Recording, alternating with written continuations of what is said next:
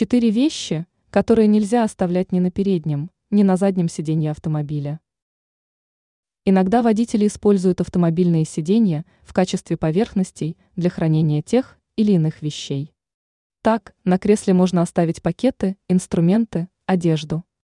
Но есть предметы, которые нельзя класть на сиденье. Особенно перед тем, как покинуть салон транспортного средства. Итак, хранение каких вещей на переднем или заднем сиденье машины является грубой ошибкой. Деньги. Бумажные и металлические денежные знаки нельзя держать на виду. Если человек оставит деньги на одном из сидений и выйдет из машины, то на купюры может обратить внимание потенциальный преступник. Кошельки. По этой же причине на автомобильное сиденье нельзя класть кошелек. Эту сумочку нужно держать в кармане. А если возникла необходимость оставить вещь в автомобиле, то ее стоит отправить в бардачок. Сумки. Речь идет и о барсетках, и о женских сумочках, и о рюкзаках.